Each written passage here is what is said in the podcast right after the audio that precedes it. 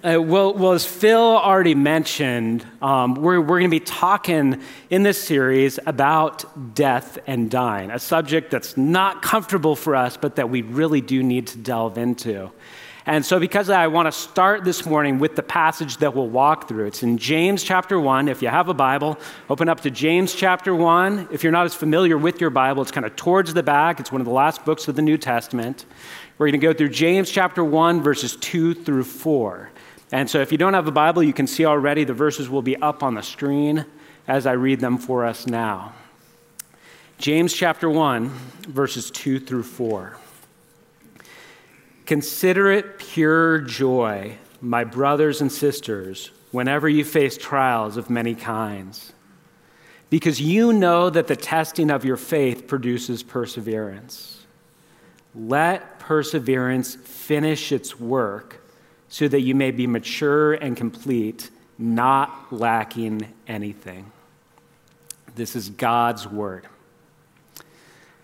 And uh, as Phil mentioned, what we're doing in the series, it's this week and the three weeks that follow, we're talking about death. As we talk about death, we're, we're talking about something that in our culture we don't do well. We don't talk about well, we're uncomfortable with it, we don't really approach it very well. Um, I often say uh, when I get to do memorial services that how we deal with death in the United States in the 21st century, we feel like we're caught between two bad options. And those options are denial and despair. We either live our lives just sort of denying the reality of death, that's a long ways away, and maybe people I'm really close to haven't died yet, and I'm just not going to think about it. Or we say, I am going to think about it. I'm not going to pretend it's not there, but I'm going to go into despair because the reality of death just means there's no hope in life. We feel caught between two bad options when it comes to death. And in our culture, we're just kind of not sure what to do. We don't have a plan for how to deal with this, which seems strange because most of us know the stats on death. You know, many of us check our weather app every day or we check our weather app the night before. I, I, always do this. I check the night before to see, all right, what, what should I plan on wearing? And if you see that there's even, especially in SoCal, if you see that there is a 40% chance of rain, it utterly changes your entire approach to the day. You're like, all right, I got to change the clothes. I got to dig out that umbrella. You, you wear a cap or wear a hood. I, I got to get ready because there's a 40% chance that I'm facing rain, so I should be prepared. The stats of death are much higher than 40%. This should not, eh, and, and, when I say this shouldn't take us off guard, I'm not saying that there obviously are deaths that are very sudden and take us off guard. I, I'm not saying that. I'm just saying we should be prepared for the fact that this is a reality, and we are not doing ourselves any favors by being surprised or taken off guard or not knowing how to deal well with the reality of death. And for the three weeks that follow this Sunday, we're going to be talking really specifically, going through passages in the Bible that talk about, that, that give us a concept of how we as Christians approach the subject of death. But today, for this first week, we're actually going to take a step back and say, you know, the, the problem why we have such a difficult time with death is because we have such a difficult time with suffering in general. So, for this first week, we're going to speak more broadly just about a Christian understanding of suffering. And I think we don't suffer well in our culture because we have, and, part of this is a blessing, we have solved a lot of problems in our culture. Our lives are very, very good. Whether it's medically, whether it's technology, whatever it is, we have made our lives much easier to the point that our expectations are pretty sky high of how good our lives are going to be. I'd say it's likely every one of us in this room, we expect to live into our 70s or 80s, or maybe even further than that. That's just baseline expectation. If we have kids, we expect them to go through their childhood healthy. We're thrown off when that doesn't happen. We see it as the exception, not as the rule. We don't suffer well. And you know, maybe the greatest evidence for this is how absolutely bent out of shape we can get over simple inconveniences in life. The shower water isn't hot. I've been waiting like 30 seconds and it's still not hot. or the biggest one is if you spent a couple minutes and the Wi Fi still isn't working, we lose our minds. We don't know what to do with ourselves. We are not accustomed to suffering. And because we're not accustomed to suffering, we don't tend to deal well with it.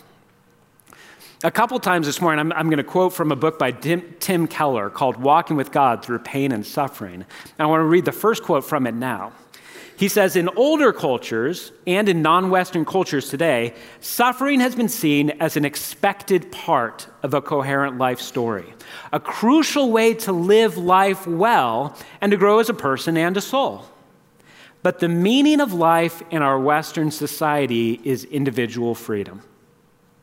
There is no higher good than the right and freedom to decide for yourself what you think is good. Cultural institutions are supposed to be neutral and value free, not telling people what to live for, but only ensuring the freedom of every person to live as he or she finds most satisfying and fulfilling. But if the meaning of life is individual freedom and happiness, then suffering is of no use. In this worldview, the only thing to do with suffering is to avoid it at all costs, or if it's unavoidable, manage and minimize the emotions of pain and discomfort as much as possible. We're in a culture now where we look at suffering not as a normal part of life that shapes and grows us, but as something that is of no use. So when we respond to it, maybe we're going to be really upset when we respond to it, maybe we're just going to try to gut it out and get through it as quickly as possible. Or when we respond to it, maybe we're going to get so depressed that we don't know how to handle life. But we don't seem to have a view of suffering that says, this is of use. Now, this seems probably like a lot of bad news to start the sermon. This is not a real upper for all of us right now. So I want to give you a piece of really good news. And here is the good news. As Christians, we are uniquely situated. We have unique resources. We are uniquely positioned to deal well with death and suffering. And just to clarify what I mean by this statement, when I say Christians, I don't just mean those who are a part of the world religion, those who aren't Jews or Muslims or atheists. I mean those who have placed their faith in Jesus Christ as the Lord those who by the sacrifice of Jesus have been forgiven and cleansed, those who by the resurrection of Jesus have hope beyond this life, Christians are uniquely positioned to deal well with death and suffering. And as we walk through James chapter 1 verses 2 through 4, we're going to see a grid for how we approach suffering well. And the first thing that James is going to tell us about suffering in verse 2 is he's going to talk about the attitude towards suffering. Consider it pure joy, my brothers and sisters, whenever you face trials of many kinds. Do you hear the attitude that he talks about? Consider it pure joy whenever you face trials of many kinds. And you, even see the brothers and sisters in there. He's speaking to believers. He's not just speaking broadly to people, he's saying, all right, as believers, consider it pure joy whenever you face trials of many kinds. And let's just take a moment and be real with each other. This is not our instinctive response. There may be lots of responses. I'm not saying there's only one way that we normally respond to suffering. Sometimes we get mad at God. Sometimes we're in a position where we just get really, really sad and we don't see any hope for ourselves. Sometimes we're in a position where we just try to gut it out and move through it as quickly as possible with the, uh, the least amount of interruption as possible. But it's not normal for us to respond with joy by saying, This is a good thing. In fact, not only is it not normal for us to respond with joy, you might be sitting in here thinking, It's not just not normal, it's not possible. I mean, this is a pipe dream here. This is ridiculous. The idea that James would have the audacity to talk about this and say we should respond with joy, it seems impossible. In fact, maybe the only way that it's possible is if we had sort of a, an Eastern or a Buddhist approach to life and we said, you know what, life isn't real, suffering isn't real, everything that I experience is just sort of an illusion. You know, so all right, so my kid is sick, well, that's all right, it's all an illusion. I'm unattached from anything in life. Well, so my spouse left me, it's all right. I'm just, I'm just sort of living unattached and unconnected with life. I got fired from my job, it's all right, none of this really matters. If you have that view, then maybe you can look at suffering and say, ah, that's oh, fine. But when you read the Old and the New Testament, there is no way to get there. There's no way to get to the point that you're just unattached from the things of life. We pour out love to one another. We're connected with one another. In fact, when James says, consider it pure joy, he's not saying that that is going to be our only response to trials. We will have grief, we will have mourning, we will have sadness because it affects people that we love. It affects the loss of things that we love. He's not saying that's not present as well, but he's saying consider it pure joy. And by the way, look at the rest of the verse. He says, Consider it pure joy, my brothers and sisters, whenever you face trials. You notice what he didn't say? If you face trials. Brothers and sisters, consider it pure joy just in case it might happen to you. He says, whenever. This is a constant. Right now, some of you in this room, you are going through severe trials. Some of you in this room, you have just come out of a pretty severe trial. And you know what's true for the rest of us? It's coming. I don't mean to be a downer, it's coming. And it's coming in different ways. We don't know exactly how it's coming. It, it's, it's more severe and it's more pointed for different ones of us. Some of us go through trials that kind of feel just like low level trials that, are, that follow us for a long time. Others of us go through spikes of really intense trials. This is a reality of life. James doesn't say, you might go through this, so you should be ready. He says, whenever. And not only that, here, there's actually some great news. I, I love the last words of this verse. He says, whenever you face trials of many kinds. It could be tempting to read this verse and say what James is saying is we should consider it joy when we suffer specifically because we've been obedient to Jesus.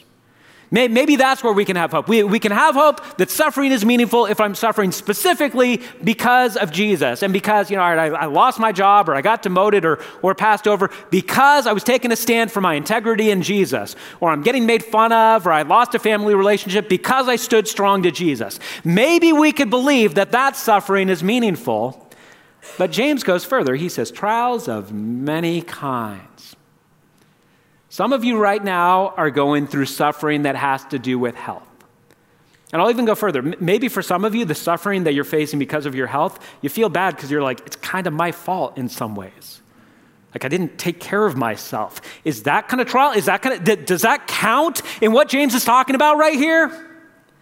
Trials of many kinds. Yeah, that counts.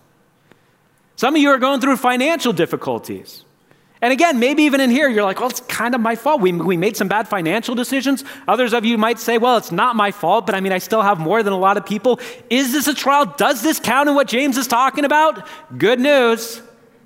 It does count. Trials of many kinds, relational trials, internal struggles, all of the things that we face. James is saying we have the opportunity to look at all of the different trials that we face, and we're able to consider it pure joy.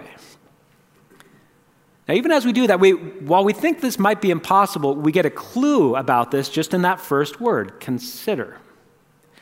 James is not saying it's obviously pure joy.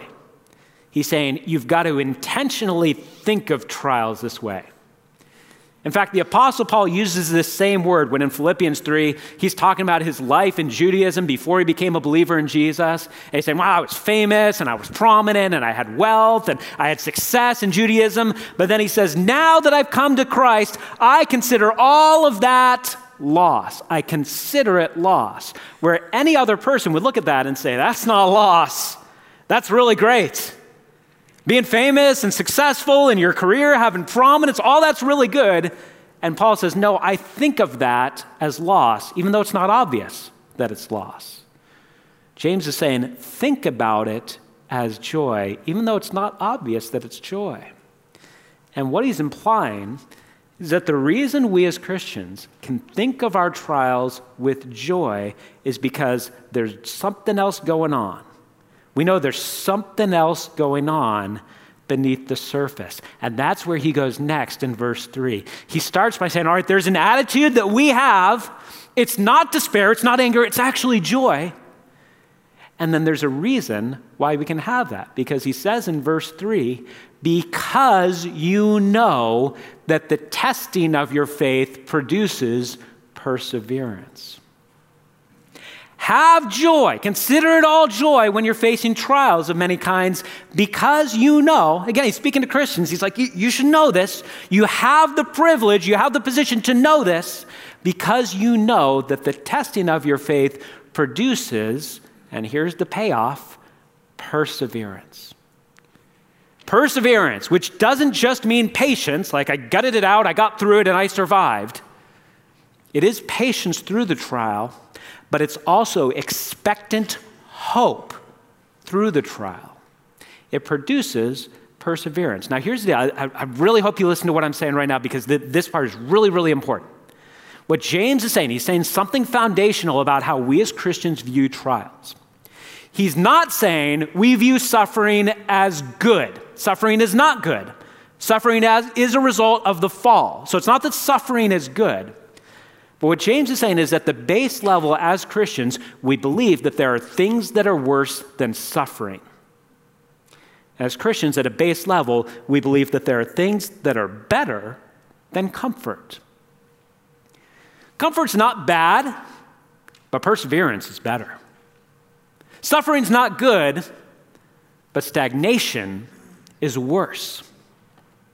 He says, it's not that your suffering is good. It's not that you should look at it and say it's a good thing if somebody sins against me or if I have a disease or if I have financial struggles. Those aren't good things. But the result of perseverance is better than what we would have had without the trial. Perseverance is where we're heading. But, but let's go back to the beginning of the verse. Let's see how we got there. Because you know that the testing of your faith produces perseverance. Um, this, and this actually brings up a question that people debate in our culture right now. We, we all know, all right, we face tests, we face trials, we face difficulties. And the debate that goes on is do these difficulties, do these reveal character or do they build character?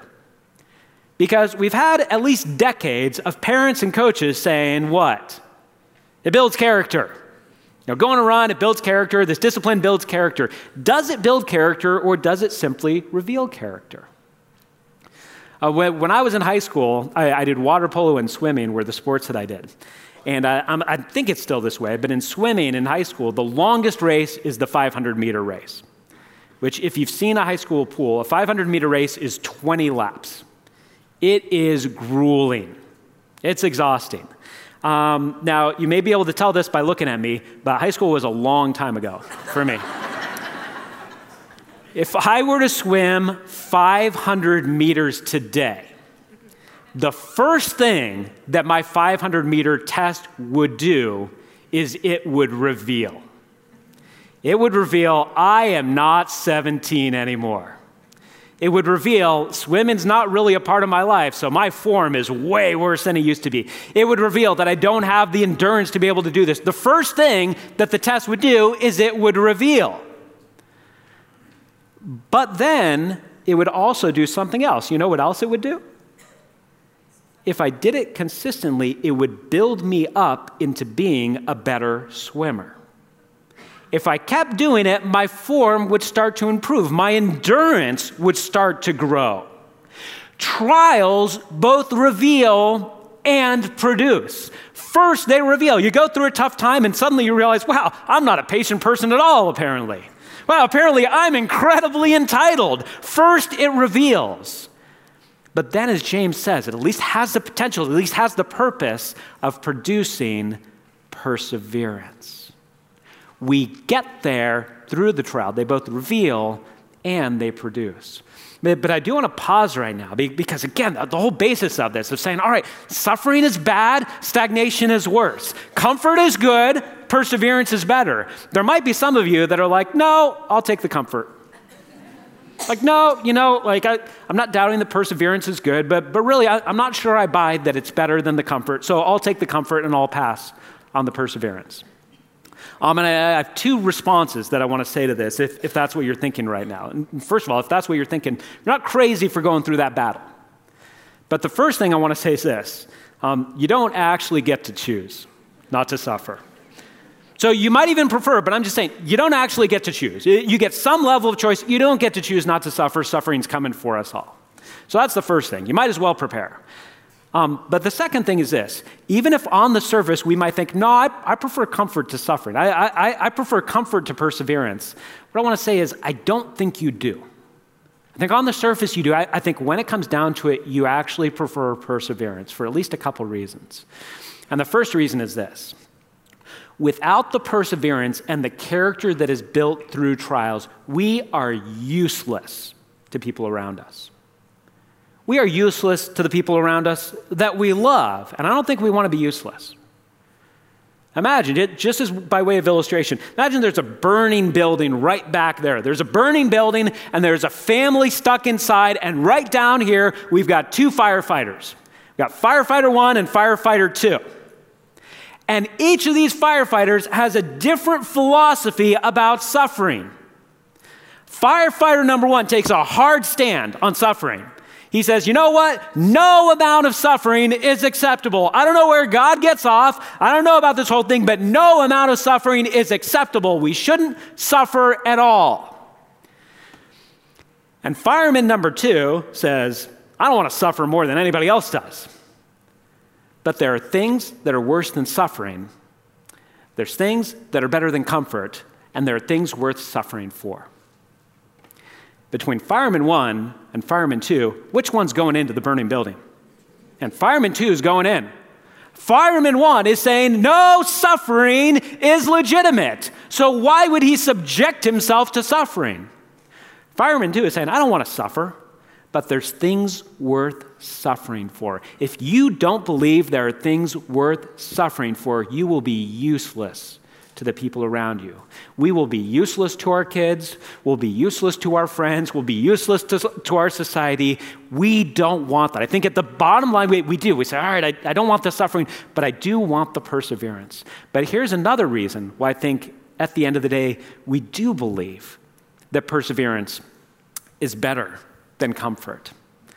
And it's because if we're believers in Jesus, then we have been exposed to the ultimate story that revealed how God brings beauty out of suffering. We've been exposed to the story of Jesus.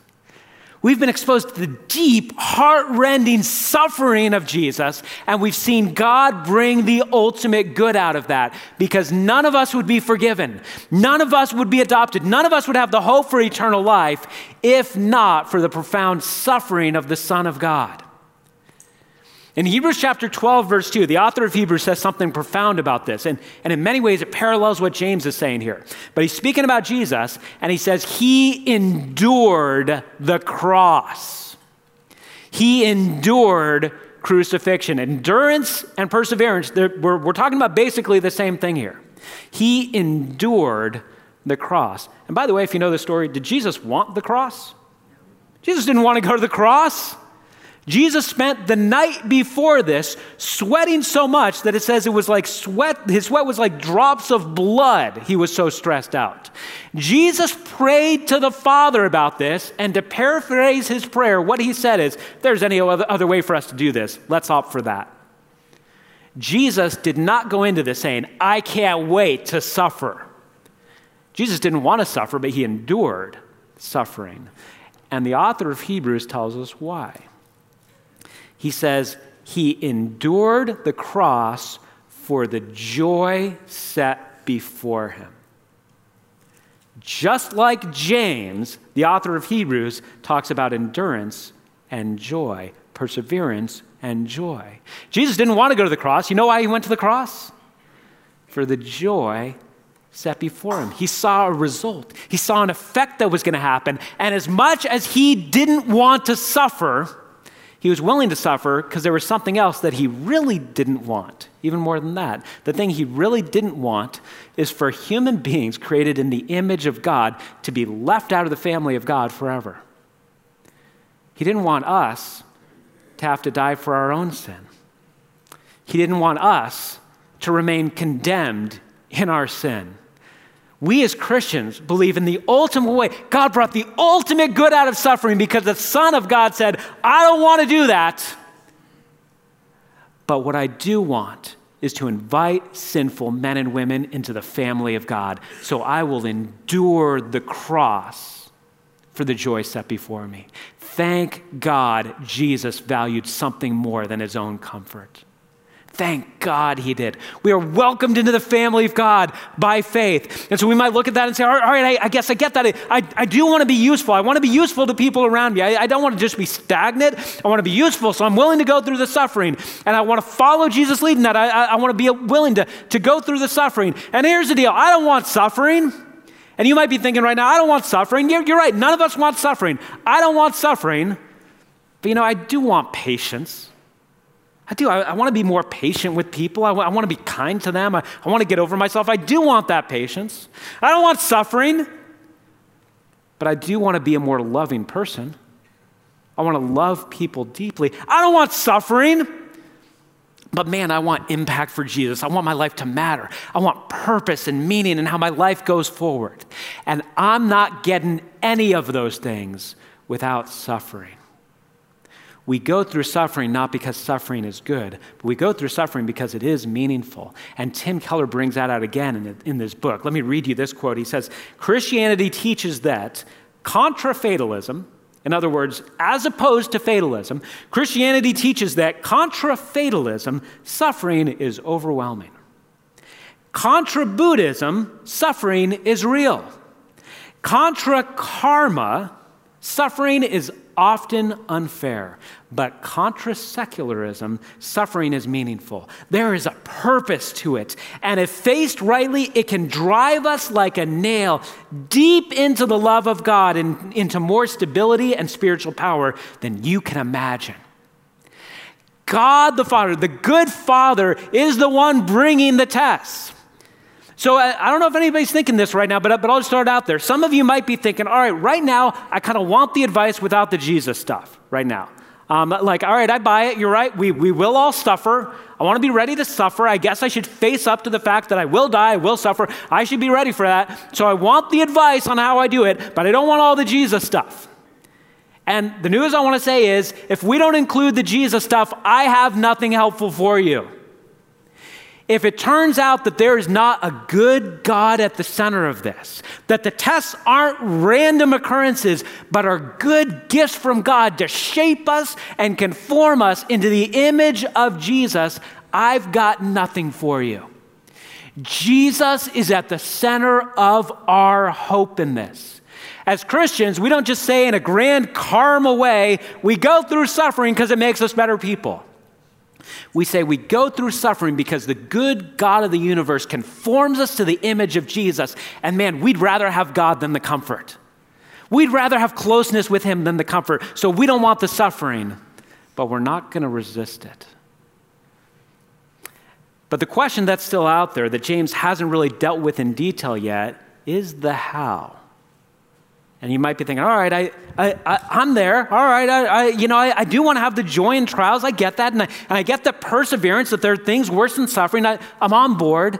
How in the world do I live this, this way? And in verse 4, James gives us the path.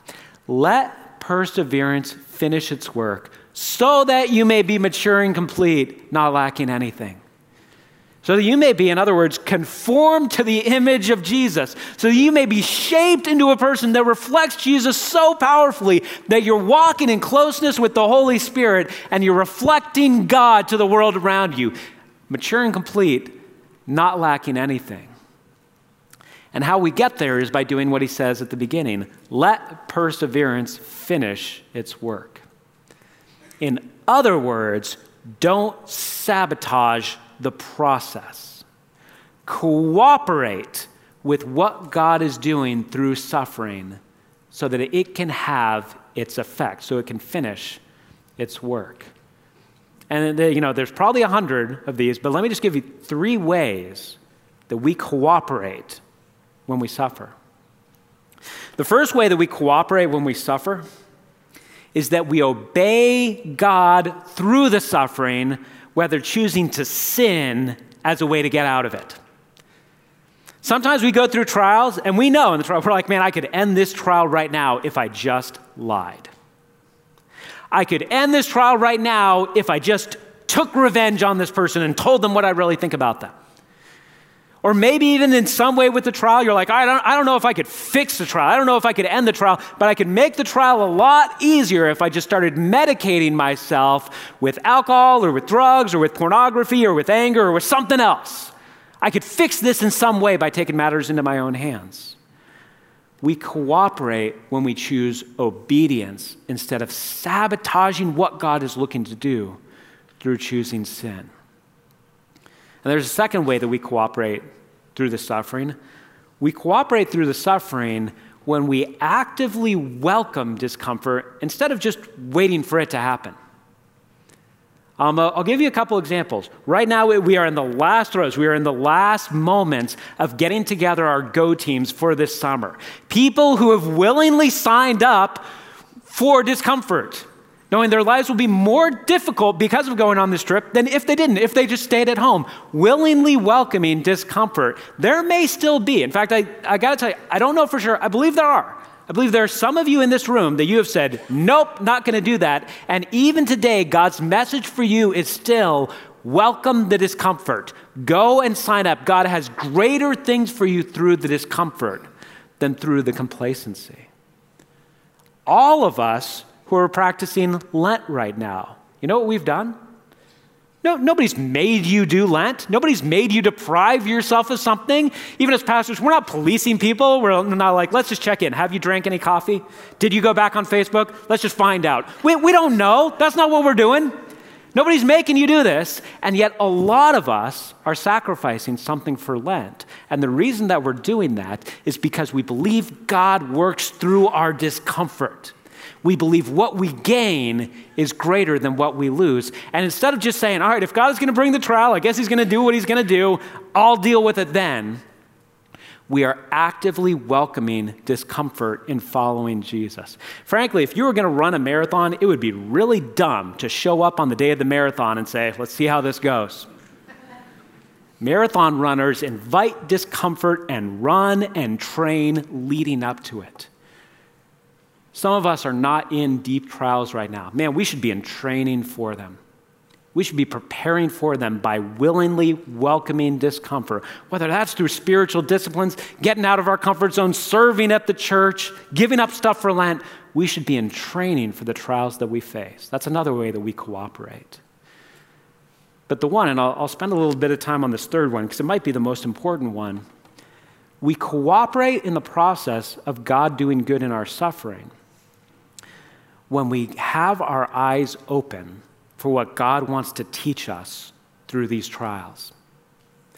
When instead of just saying, I guess I got to try to just wait this out, we open our eyes and say, God is at work. There's a divine tester. He's good. He's a good God. He's brought the trial for a reason. He has something to teach me, and I want to have my eyes open for it. Um, some of you know this story, or you, you at least know parts of this story. But when I was nine years old, my dad suddenly became paralyzed from the neck down. Um, it, it, there, it, there, wasn't a car accident, there wasn't an impact. The doctors actually still don't know what exactly happened. Um, just one day he was walking, then by the end of the day, he couldn't move anything. Rushed to the hospital in intensive care. He, he was in hospitals for about a year. Um, just, so because some of you are wondering how this all turned out, my dad is actually still with us. He, he's in his early 70s, he's still with us, but he's been in a wheelchair ever since this happened. But right at the front end of it, he was laying in a hospital bed, unable to move anything, basically except his eyelids. Had one of those charts where you'd wink and blink to, to spell out words. He couldn't talk. He was being fed through a straw. And I just want to share a couple things that years later my dad talked about with this time. And then the first thing that he said, I don't know if this first one is darkly comic, um, but he talked about the fact he had, he had a roommate. He had somebody else uh, on the other side of the hospital room. Um, and my dad was 40 when this happened, but this other guy was older. Um, but my dad remembered looking over at him and seeing that he was able to feed himself soup. And my dad was getting fed through a tube. And my dad talked about how jealous he was and how he was saying to God, if I could only be that guy. The self pity, which is totally understandable, was leading him to envy his roommate. Um, and then that guy ended up leaving and he got a new roommate. And my dad didn't know why at first. And after a couple days, he realized that the reason he got a new roommate is that guy he was so envious about was dead. My dad said, I was asking God to make me a guy that was about to die. And it made him realize just how deceptive envy and self pity were.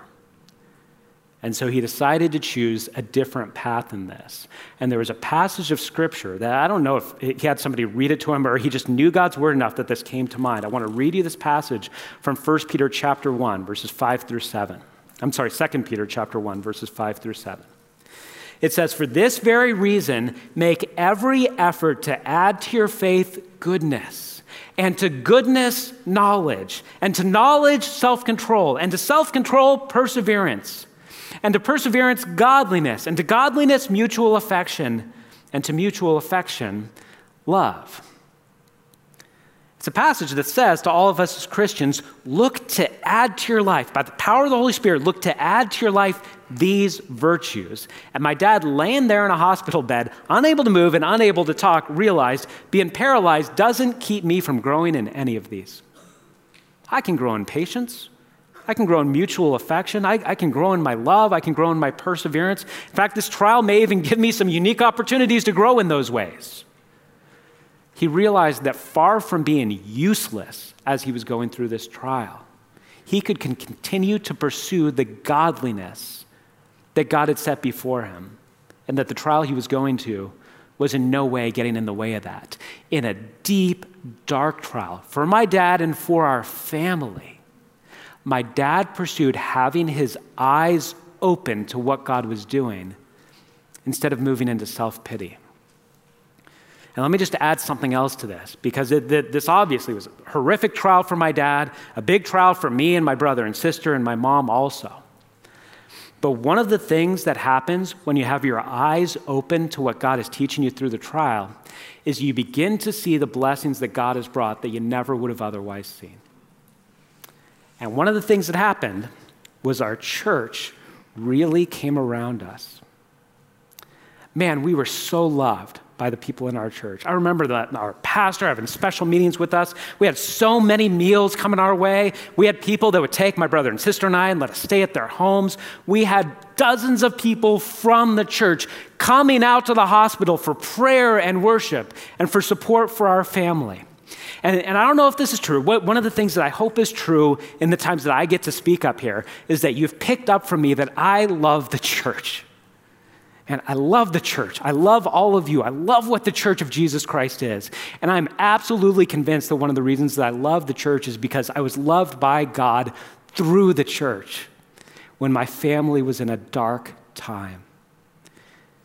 In times of trial, part of what God is teaching us is to see the blessings that we took for granted and to glorify Him and to be changed because of those.